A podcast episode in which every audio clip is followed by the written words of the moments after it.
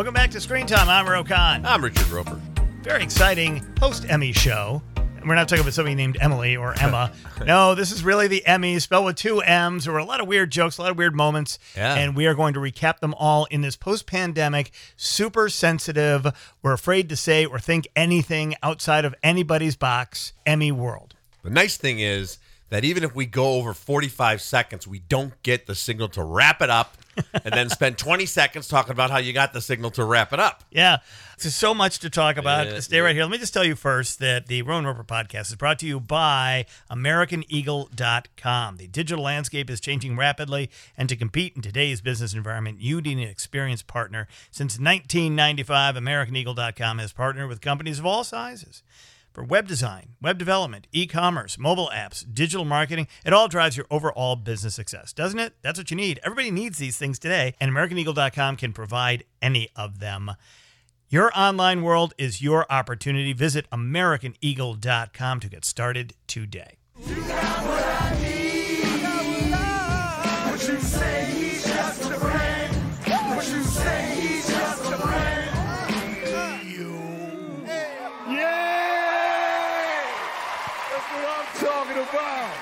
Welcome to the Emmys.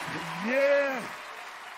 This All right, the Emmy Awards Sunday night. Uh, you mentioned how strange it was too, because they first of all they had a host, like they used to do in the old days, an actual host, Cedric the Entertainer. And I've always said I admired Cedric the Entertainer. I actually do love him; he's great because his business card will let you know what he does for a living. He's Cedric the Entertainer. True. like you know Jimmy the Blacksmith back in the day.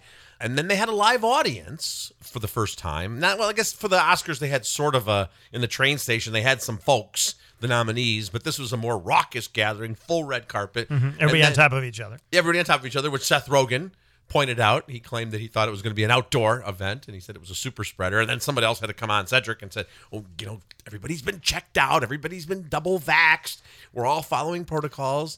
And then they had a whole group across the pond.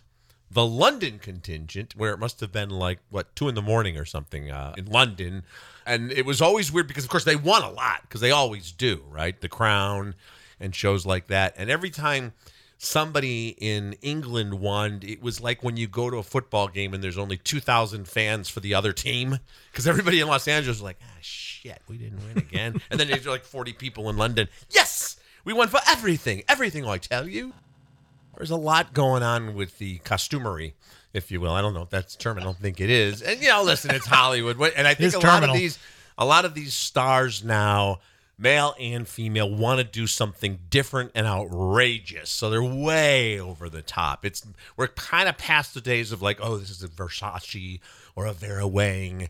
Or the Tux by Armani. Even Jason Sudeikis, who uh, won Best Actor for Ted Lasso, was in a blue velvet crushed suit, like a crushed velvet suit. I have to say something. I had that suit in brown Yeah. when I was getting ready for my eighth grade graduation. It doesn't look comfortable. It's not. It's really at heavy and it's really hot. Yeah. yeah. So you know, you get a lot of listen. I, and to me, it's like you know, people on the on the Twitterverse and some of the social media, you know, all Sunday night long ripping the Emmys, and I'm like, go watch the Chiefs take on the Ravens if you don't want to watch this. There's football, or go out and do something. You know, to me, like hate watching the Emmys.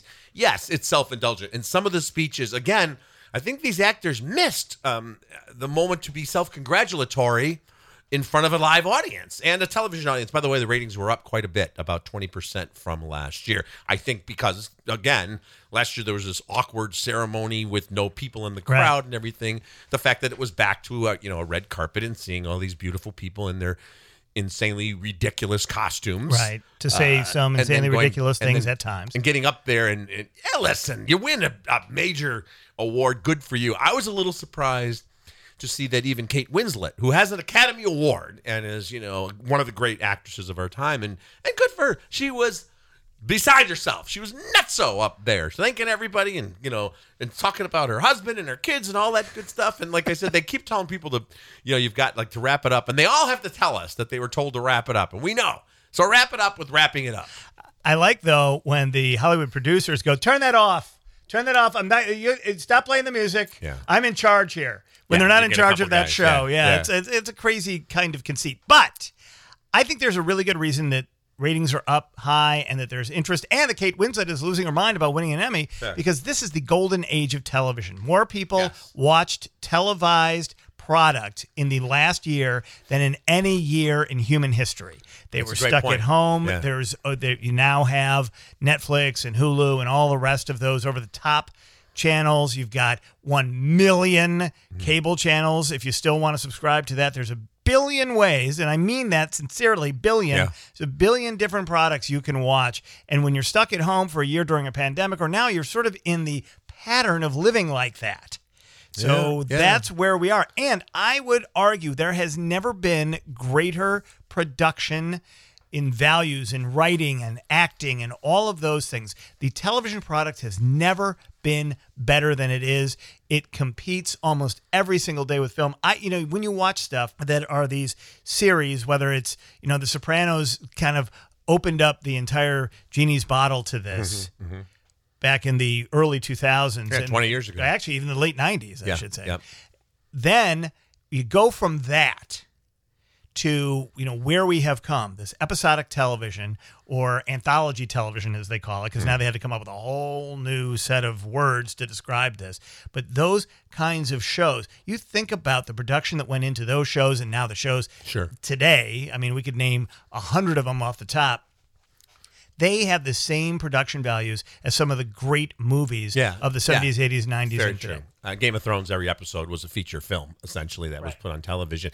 You also make a great point, Roe, in terms of the audience, because, you know, the Academy Awards in their prime, the Titanic year of 1997, I think, is the all time record viewership. And ever since then, it's gone down. Well, you know, that's partially because everybody went to see Titanic. And increasingly over the years, the smaller films are up for awards. That's why they expanded the Best Picture nominations to 10 nominees. So films like Black Panther could be included, if not winning. But for the audience at home, I hear this from people all the time, and I completely get this. They're like, I haven't seen almost any of the nominated films or performances when the Academy Awards come out.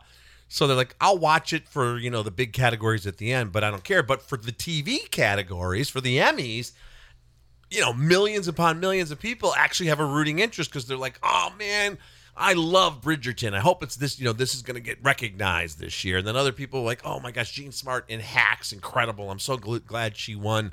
And then the, you know, the big shows, you know, including of course, The Crown. I think like seven different people have won for playing the same queen. At different points, Right, the I know. you know, I know. You Olivia Colman, she just wins all the time, even if she's not on this year's episode.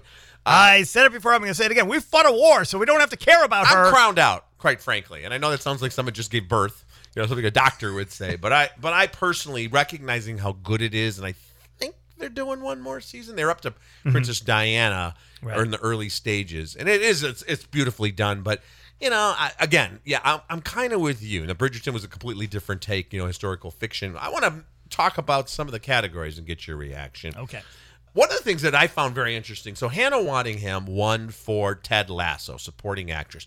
She plays the owner of the football club, the soccer team, right? And she's wonderful, and she's a great actress. I this is what the kids say these days. I was today years old when I learned that Hannah Waddingham was the nun in Game of Thrones who cried shame, shame, shame Yep. to Cersei Lannister. Lena Headey, the great actress who played Cersei, sent out a loving Instagram note because. Believe it or not, sometimes these rivals on screen are friends in real life. Hmm. But yeah, she was. I mean, she's had a great career. For so many of these actors on that show, Brett Goldstein won for playing Roy Kent, who's I think everybody's favorite character on Ted Lasso. He, Great uh, character. always swearing. You know, what the fuck is this ice cream for my niece? you know, he's great. But uh, Now- were you happy to see Ted I- Lasso and, oh. and Jason Sudeikis won Oh as well? yeah, I was I was happy for the entire thing because it is it's contraventional television because it's old school. Mm-hmm. It's happy. It's about something important. Now eh, this season's a little bit more artistically wide than the last season, and there are some unhappy things they're bringing in. Uh, some peccadillos and, Hmm. and personal problems that some of the characters have and, and kind of navigating their way through that uh, to make it real and a little less sappy but it still kind of combines the the fun sappy with that I appreciate what they're trying to do there. I know there's been some criticism of this season, but I am all for it. I will say, about uh, what is her name again? Who won? I it's, it's uh, Wadding Hannah Waddingham. Hannah Waddingham. I, this is what I will say about her. She sang in an episode last season and then again in this season.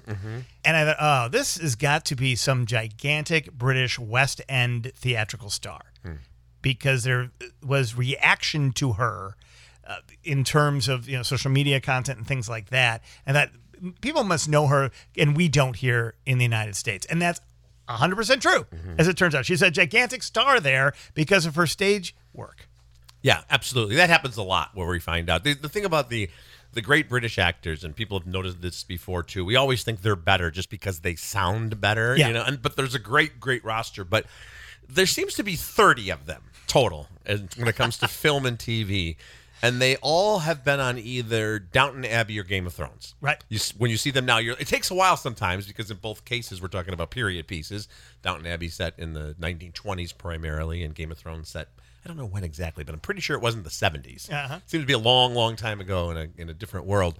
So a lot of times they have the wigs and the costumes and everything, and then you see them in a modern production piece, and it takes you it takes you a while to realize that this, you know, gorgeous, glamorous team owner was the nun that said shame, shame, shame. It's a long way to get to that. Yeah, but, but I I, would that say part. that that is a show. If you've not seen it, watch it. It's the antidote to what everything is right now. It is not super serious. It's got an uplifting texture to it, and you, you just really root for almost all of the characters. Yeah, that's what I like about it. I mean, you know, there's, there's occasionally, you know, the villainous, the abusive dad who, you know, picks on Jamie Tartt, his son, and, you know, mocks him and stuff, but they're peripheral characters. I mean, it's a workplace comedy. It's in the same tradition of Barney Miller and Cheers and The Office, Right. just happens to have this kind of soccer angle. I think it has the potential to have a very long run. Jason Sudeikis has said it's planned for three seasons. Maybe, and he might be right because they might get in danger of repeating themselves at some point. And if we get three brilliant seasons, then everyone who's complaining about season two will complain that there aren't enough seasons. You know, to stay happy for more than three seasons, for more than 30 episodes, Yeah. might be kind of tough. Yeah. And that's a good moment. This is a, a zeitgeist moment that people will be looking at 5, 10, 20 years from now back at this really awful, dark moment in American and world history and say, wow, that was a really nice antidote. I also wanted to talk to you, Rowan, get your take on Outstanding Variety Talk series. Uh, the nominees were Conan. And Conan O'Brien, uh, you know, people were loving it yesterday, but I thought it was a little odd. He really wanted to get attention. You know, he jumped on stage at one point with Colbert's staff when they went for writing. Uh, he did this salute to the president of the TV Academy, which kind of was funny, but then that guy was talking about how Debbie Allen was a groundbreaking performer and artist, so it seemed a little inappropriate. But okay, whatever. Outstanding Variety Talk Series. The nominees were Conan, The Late Show with Stephen Colbert, The Daily Show with Trevor Noah, Jimmy Kimmel Live, and then the winner was last week tonight with John Oliver. And here's my take on this, and I would love to hear yours. It's not fair. All those other shows have to put out a brand new show every single night, five nights a week, right? right. And last week with John Oliver, which is brilliant. I mean, and he is amazing. And if you haven't watched it, he you know he does just incredible takedowns of all the corporations and pompous assholes and everybody else who should be taken down, and then just really funny takes on local news. They have a whole week to do that show. That seems like a like it, it's not a balanced and fair playing field Right. To do 30 minutes as opposed to five hours. Right. Is not, you're 100% right. And there should be a separate category for that weekly versus daily shows. Yeah, he should be up against um, Bill Maher and shows like that that are Right. on once a week. And you could do that because there are enough categories Yes. in the Emmys, and they keep expanding the categories in the Emmys. You could do that. It doesn't necessarily have to be in the live broadcast. As a matter of fact, you could do that and then ditch some of the other categories that were in the live broadcast because I could have missed those. now, I will say this about John Oliver. It's another one of these self hating Americans versus the British thing. We go, you know what? It must be better because he's got a British accent. That's what it comes down to. It is interesting that this never used to be this way, other than like a David Frost once in a while would come from across the pond and do a show on PBS. And he'd but- win Emmys for and it. And he would always win too. And he was he was great. David Frost was brilliant. But in recent years, there's been more and more of this where we're importing Craig Ferguson, who I believe is Scottish, actually, and then James Corden, Yep. who's in every musical as well as uh, doing the karaoke thingy. Yeah. Uh, he's a talk show host, and John Oliver. But it's not. We don't send anybody over there, do we? I mean, is there like a? Is there an opening? Is, well, I'm just wondering, like, but I don't think there are American talk show hosts in Great Britain that I know of. Yeah. We- they don't want us. I, I found that interesting until I watched those two shows you just mentioned. Thought, my God, these guys are great. Mm-hmm. But I wonder how it was that they got green lit in the United States. And there wasn't enough other talent in the United States to carry talk shows because you know there are, but we've really even become so single laned in terms of that in the United States. We are now looking at audiences very specifically. We look at age demographics, we look at racial demographics in terms of how these American shows are being targeted. Cultural dynamics, you're looking at sort of broad heartland versus urban audiences and things like that. I mean, it's a it's crazy how they do it. It because we had an agreed upon reality as Americans before. This is going to be my big sociological speech that I Oh, boy. give every hour on the hour to anybody who will listen. I'm like standing on a street corner screaming, and then I'm get, get arrested. playoff music for you, but Right, but hold on. But here's the point: is that we used to have an agreed upon reality in the 20th century because we watched the same four channels, right? And everybody yeah. had the same shows and and had the, the whether you liked it or not, you either watched you know 60 Minutes and you rooted for it, or you rooted against it, or Walter Cronkite, or whatever the hell it was. Now everybody can choose their own lane, and even more so now than even two years ago or five years ago, because you've got social media channels, and now people are just stuck in their own little silos of what they want to believe, as opposed to an agreed upon reality. And that's what we find in American television is that they're now trying to slice that pie because you still make a lot of money if you get a million people viewing as opposed to 40 million viewing. Yeah, absolutely. And, and a lot of it is about what you're going to get to go viral. I mean, Jimmy Fallon's entire approach, which is a smart one, is to get on YouTube and get 2 million, 3 million hits of the skit he did the night before where he imitated Bruce Springsteen with Bruce Springsteen. Uh, and to your point, you're right. There was a time, really not, it's just like one generation removed. You know, The Tonight Show was the, you know, the unprecedented, unparalleled, unrivaled king with Johnny Carson for 30 years and then you had David Letterman as the kind of upstart, and there were all these other shows, Dick Cavett and Joey Bishop, and all these pretenders and contenders. But then for a long time, it was really Leno and Letterman. It was those two shows. Those were the kings of late night. Right. Leno usually got the better ratings. Letterman always got the better reviews, and that rivalry. Which was all about who was going to get the Tonight Show at first. That went on for like 20 some years where it was really just them. Now, first of all, I don't think it matters. The Tonight Show, Jimmy, it's the Jimmy Fallon show. It, you know, it's no longer the Tonight Show. But as you mentioned, you've got, you know, Jimmy Kimmel's probably doing the closest thing to the traditional late night talk show. Monologue guests, skits. Yeah, he'll do some re- remotes, but James Corden is doing these, you know, production numbers where they're on Hollywood Boulevard with the cast of Cats, and you know, carpool karaoke. And Jimmy Fallon Right. does all. You know, you got to play a game on there if you're a celebrity. You know, eat this disgusting food or sing a song or some shit. I don't know. And then Seth Meyers, who's very, very smart. And then there's Colbert, who's no longer doing a character but is doing himself, as so to speak. You know, doing a lot of political commentary that's very sharp. And then there's Amber Ruffin, and there's Samantha Bee, and until recently there was Conan. So to your point uh, there must be 15 or 18 late night talk shows out there and there's never going to be that dominant show that everybody watches in bed like they used to watch the Johnny Carson Tonight Show or even Leno or Letterman. It's just a different era. We're just split up. And now we're split up amongst all of these different things and and people can watch what they want to watch and yeah. they agree with and there's a lot of content for people and then we're being trained now to hate anything that we don't like because the people that we associate with on Facebook or Twitter or whatever it happens to be they are telling us don't like this and we're tribalizing not geographically we're tribalizing digitally and I don't know where that ends. And I don't feel comfortable with where it is now. And I certainly hope that we can start to have a shared reality, even though the reality that we're talking about, the people all shared from television from 1950 to the year 2000, that was a made up reality as well. Things Sure, weren't as pretty or as bad as we made them out to be during that 50 year span. But now the realities are without any sort of basis in fact. There are people just making shit up and saying, this is the way it's going to be. If you take this, this will happen to you. If you vote this way, if you do that, I hate you. You hate me. It's like, it's so crazy. And it again, it's it's even scarier because at least there was an, an ethic. There was this idea of fair play and you know try to make the world better than the place you found or or try to be kind to your neighbors or to your family and that doesn't even count anymore that shit's straight out the window so we need to go back to something i don't know how we get there but the emmys are certainly an example brought i us think in a lot of ways Even if you hate watched it, they brought Right. us together. And and very quickly too, just um.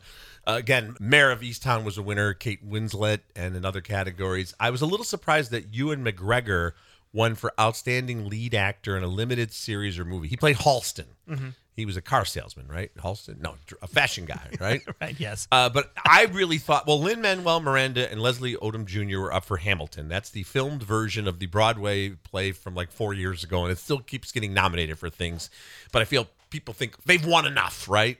But I thought it would be either Paul Bettany for WandaVision or Hugh Grant for The Undoing. But if you'll notice, there, you know, a bunch of foreigners, except for Lin Manuel and Leslie there. So, and then Olivia Colman won for The Crown. Yeah, of course. Uh, Ted Lasso, outstanding comedy series. I still don't know why Cobra Kai was in there. They're beating the shit out of each other on every episode. I didn't know it was a comedy.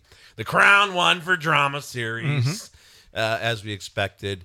And as we, a show we loved, uh, The Queen's Gambit did win for outstanding limited series. was so happy about that because I, I thought that Anya Taylor Joy, who was the lead actress in that, gave the performance of a lifetime in that film. And I just felt as though Yep. there was a miss there when she didn't win Best Actress because Olivia Colman has won over and over and over again. Yeah, well- We're tired of that. Anya Taylor Joy, and this is where it gets confusing too. And the hosts kept getting confused on what's an anthology series, what's a limited series or a movie. Anya Taylor Joy was in the category against Kate Winslet for lead actress in a limited series or movie. I, I don't know. What the, I guess drama series because The Crown has many seasons. I guess that's the difference.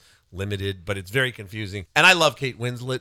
I thought the Mare of Easttown was good, not great, solid. She was wonderful in it. But I, I agree with you. We talked about the Queen's Gambit when it came out. We both said like, give her the Emmy now, and like that was probably the biggest upset of the night that Anya Oh, Taylor yeah. Joy didn't win. And you could see it on her face. That was the sad part of it. And yeah, listen, Kate Winslet is Kate Winslet. Kate Winslet will work for the rest of her life. I think Anya Taylor Joy probably will as well. Yeah, she will, but that- yeah, you're right is- about that. This is a moment. This is a coming out moment, and that was a complete miss. I, I think we're going to go to the states of Ohio, uh, Georgia, and Arizona for a recount on that. So Anya Taylor Joy, stand by. reminding you that Screen Time with Rowan Roeper is brought to you in part by Portillo's, known for their famous Chicago hot dogs, all the freshest, tastiest ingredients right down to the poppy seed bun, and of course, their legendary chocolate cake. But that is just the beginning, my friends. The menu is bursting with a mouth-watering variety of favorites from charbroiled burgers to Italian beef sandwiches, cheese fries, chopped salads. Chicagoland favorite since 1963 when we all agreed that Portillo's was excellent in 1963. We still do. If you live in the Midwest, you know all about it. If you live in Florida, California, and Arizona, you're just getting to know about it. If you don't live in any of those places and you want to get it, go to portillos.com. P O R T I L L O S.com. Portillos.com. Well, it's a Tuesday, so we're going to do the Tuesday 2 as opposed to the Thursday 3. Yeah, it's a it's kind of a lean week. I mean, there are tons of things out there, streaming and in in theaters, Roe, but not a lot of great stuff. So we thought we'd reverse things around a little bit. But as we head into October, you know, we just talked about how the Emmys have kind of returned to their original form with live audience and better ratings and a host and everything. The good news is, barring some horrible uh, development, the same thing is happening with movies. We're seeing more and more theaters get up to full capacity. Yes, you might have to wear a mask. Yes. I don't think in most cases, I've not heard a lot of restrictions where you have to show proof of vaccination, but I do know that in the Chicago area here, I've been to several theaters. Yeah, the mask mandates are in place. But Yeah. the movies are coming out one after another. We've got big, big movies coming out in the months and weeks to come. So, in a couple of weeks, you and I are going to be talking about The Many Saints of Newark, which is Oh, the uh, wow. Sopranos story, as they're calling it, kind of a prequel.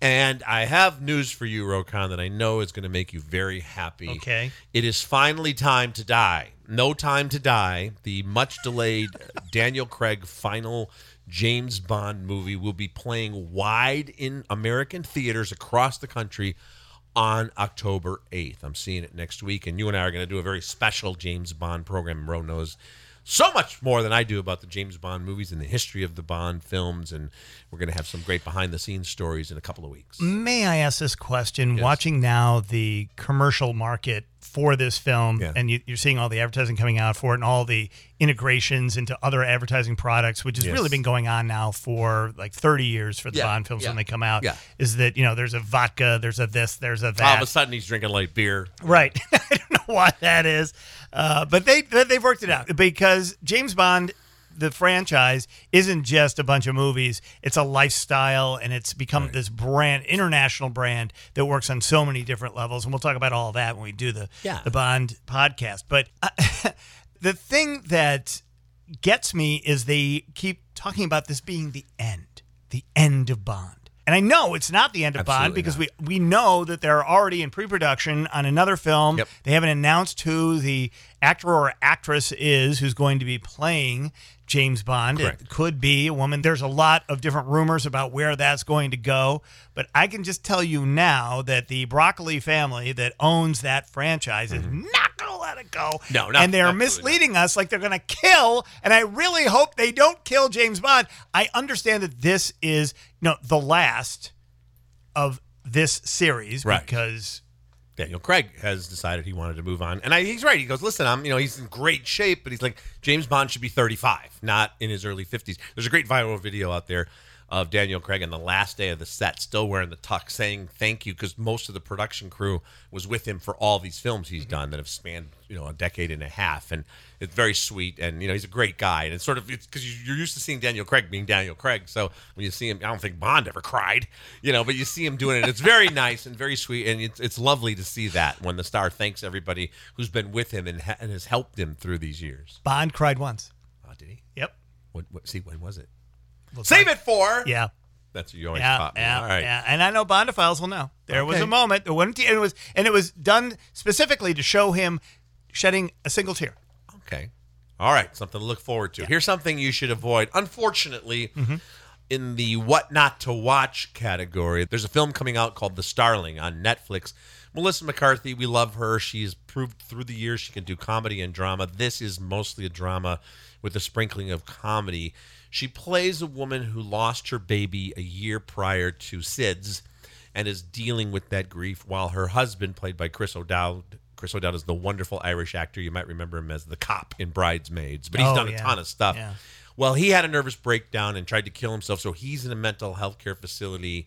And Melissa McCarthy's on her own, and she decides that she's going to uh, start a garden in her front yard. And she keeps getting bothered by this pesky starling, an actual starling that keeps attacking her. And the starling, of course, is a very protective species of bird, type of bird, I should say, uh, that uh, is building a nest. So there's all these metaphors all over the fucking place about how the starling, you know, is not meant to be alone, and neither is Melissa McCarthy. Yeah. And then there's Kevin Kline, who I love, and he plays a kindly veterinarian who just happened to used to be a psychoanalyst. So he kind of helps her through this. And this is from the director of Hidden Figures. It's got this great cast that also includes uh, Daveed Diggs from Blindspotting, and also he was in Hamilton. Timothy Olyphant. They're all wasted in this nonsense story that's so heavy-handed. And at the end, I was kind of rooting because she puts on a football helmet because the starling keeps attacking her, and I was like, just shoot the starling, you know, put us out of our misery. So one of those well-intentioned melodramatic films that is actually a real misfire. One of the worst movies of the year. Wow. The Starling, And with that incredible cast. Yeah, and and uh, the, the you know the director's got some great credentials. The screenwriter does. The cast is terrific, uh, and it just it just doesn't come together at all. You think 30 years from now, people will be listening to this podcast and saying, you know, they were totally wrong. It's one of the great classics. No, I, there's no, No, okay. chance. All right. no chance at all. The Tuesday 2 Mm-hmm. I got a couple for you. These are both really really interesting. There's a CNN documentary coming out called The Lost Sons. Now this is the true story. In Chicago in 1964, an infant, a newborn infant just like 12, 14 hours old, was kidnapped from Michael Reese Hospital. Taken, uh, someone came in dressed as a nurse and said, I'm going to take the baby to see the doctor. And it took a few hours before everybody realized the baby was gone. And it became this sensational case. FBI agents from around the country, national publicity, newspaper headlines for months about this kidnapped baby. 18 months later, the FBI finds uh, an infant, well, of, uh, uh, you know, someone who looks to be about two years old, a year and a half old, in a stroller, just abandoned in the sidewalk there in a stroller. And they're like, this is about the same age as this boy that was kidnapped, this little child. And they decide that that's the kid. And they bring the kid to Chicago, and the mom says, that's my son. Right. Cut to 50 years later when we have DNA testing and the son is now a grown man. He's like, you know, in his 50s. He's always had some kind of misgivings. He always kind of felt like he didn't belong with the family. There was a, a biological son that came along, and the parents kind of seemed to favor him. And he has a DNA test, and he's not their son after all. And then the documentary takes us through the process of him finding out who his real parents are, which is an amazing story, and also trying to locate the biological son who was kidnapped and has been living in Michigan for five decades. So it's called The Lost Sons. To me, it's it's an amazing documentary, and it should be a six part then limited series on Netflix. You get a good Yeah. dramatization of this. So that's on CNN. And then there's Midnight Mass. This is a Netflix limited series, pure fiction. Uh, and it's not from Stephen King, but it plays like a Stephen King series. Supernatural horror, seven part series set on this remote island where there's a Catholic church and there's a new priest who comes to town and he starts doing all these great sermons. And then some miracles start happening. You know, all of a sudden, this girl who was paralyzed in a hunting accident, this teenage girl can walk and somebody's mom who has Parkinson's is regaining all of her memories and even seems to be getting younger. All these things are happening, but there's also some sort of winged demon angel that's flying about. And let's just say when someone gets resurrected, just like Jesus Christ, it begs the question what do you do then when you're kind of the walking dead? So it's partially about spirituality and obsessive religious faith. And it really gets all the trappings of Catholicism and the Mass and the rituals down. But then there's also this kind of horror element where it's almost like a zombie movie. It's really dark, it's really gory. It's going to be a huge hit. It's called Midnight Mass on Netflix. All right. Scare the shit out of you, Roe Conn. I'm telling you that right now. Your review just scared the shit out of me. That's So hopefully we'll get Incredibly comedy creepy. next week to talk about on screen time, everybody. Well, it, you know, it, it's like what we were just mentioning about television being in the golden age. It is actually probing questions and philosophy of life in a very different way than it ever was. The medium takes on eternal questions, controversial questions. It tries to shed light. It tries to scare the crap out of us, which it does on a very regular basis. It- It's as gory and realistic about death, violence, and sex. Yeah, I mean, there is no more like, you know, two people kissing and you just sort of see them fall into each other's arms anymore, or just kissing while there's a little bit of a hint mm. of motion. I mean, it's full on the same kind of porn that we oh stole from the video store back in the 1980s. Or you had the wiggly screen because you weren't paying for the premium cable, but I think I saw a boob. No, no, that's No, a ham sandwich. You're wrong. Right, and now you got to have, as I mentioned, you got to have referees for the sex where there's people standing there. All right, stop it. That's yeah, they do have. Well, that's a good thing. I will say this: there have been pre-COVID when I was traveling more, and I get obviously we get these shows in advance so we can talk about them and I can review them. And sometimes I'd be in an airplane and I'd start to watch something, and then I'd realize I can't watch this on the airplane because someone's Right. going to look. Go, go, the flight attendant's going to walk by and go, "Oh my gosh!" Well, the That's flight attendant. pencil. How about the how about the the, How the the show? flight attendant? The flight attendant. Don't watch the flight attendant on a flight. You can't because there was all kinds of you know getting it on. And by the way, that was another miss in the Emmys. Kaley Cuoco should have won for the flight attendant. yeah, Separate yeah. issue. All right. Well, let's just leave it there. The Roe and Roeper Podcast is brought to you by AmericanEagle.com Studios. AmericanEagle.com is a full service global digital agency providing best in class web design, development, hosting, digital marketing services, and much more.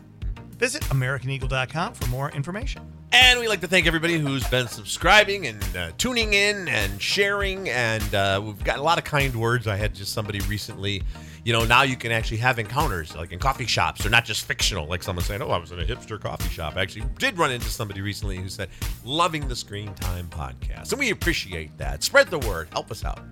Executive producers for Screen Time with Roe and Roeper, Tim Elanius, and Renee Nelson. Our editor and production director, Demita Menezes. See you next time.